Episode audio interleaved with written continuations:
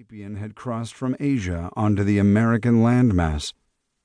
Each spring, as day's light stretched into evening and the breeze turned warm, the ducks came north, alighting on thawed ponds to rest and eat before proceeding farther north to the delta to find mates and make nests.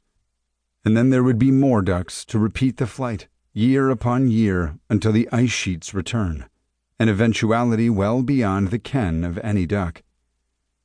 On April 20th, 2008, as sometimes happens in the boreal forests of northern Alberta in spring, snow began to fall.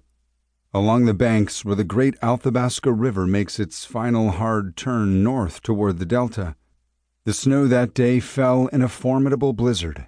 It stormed for three days, and nearly half a meter blanketed the river banks and the forests of pine and spruce, and the lakes and ponds strewn across the landscape east and west of the river. The weather troubled the ducks.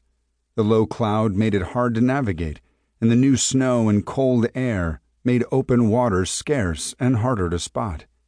Sometime in the evening of April 27th, or in the warming dawn of April 28th, many flocks of them, mallards mostly, but also quite a few mergansers, a smattering of other breeds, found a pond in the middle of a broad stretch of treeless ground. They came in one after the other, each chasing the next down onto the dark, calm surface of the water, and one after another they discovered a strange substance floating on the pond surface, a thick dark goo the likes of which they had never encountered before. It was native to the region, but it belonged properly to the hidden depths of soil and sand deep beneath the boreal forest floor.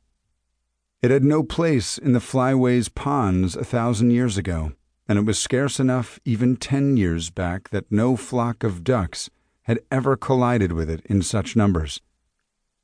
Because a duck has never needed to see what is immediately in front of it as it descends upon a pond, or far less need at least than it has for seeing distant predators after it lands, its eyes are on either side of its head.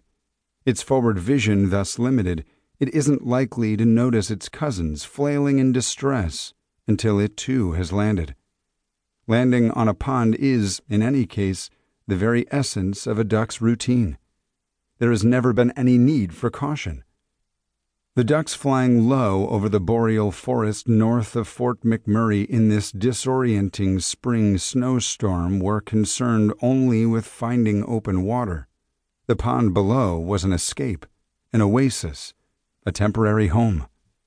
This is how 1,611 ducks came to land on a settling basin at Syncrude Canada Limited's Aurora Oil Sands mine a body of water, and many other superfluous substances produced during the separation of bitumen from raw oil sands ore. It is better known as a tailings pond. A duck's feathers are coated in an oily substance secreted by the uropygial gland, which renders the feathers water resistant. A duck floats on water in part because it has a hollow skeleton but also because the uropygial oil prevents it from becoming waterlogged and heavy when it alights on water. If the feathers become coated in petroleum, however, the duck's defenses are neutralized. A bird born to float on water can sink.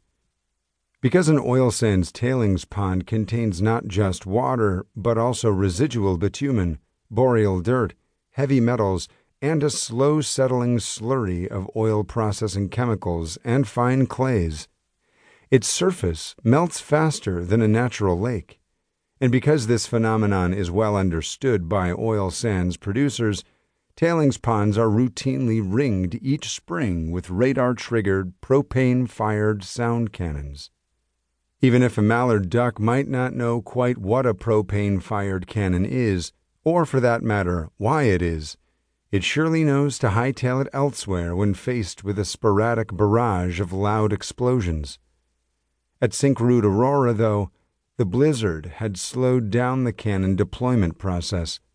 The piles of snow had made it especially difficult to get crews out to the tailings pond, and then the rapid switch back to warm spring temperatures after the snow stopped had turned access roads and the pond's wide earthen dike wall.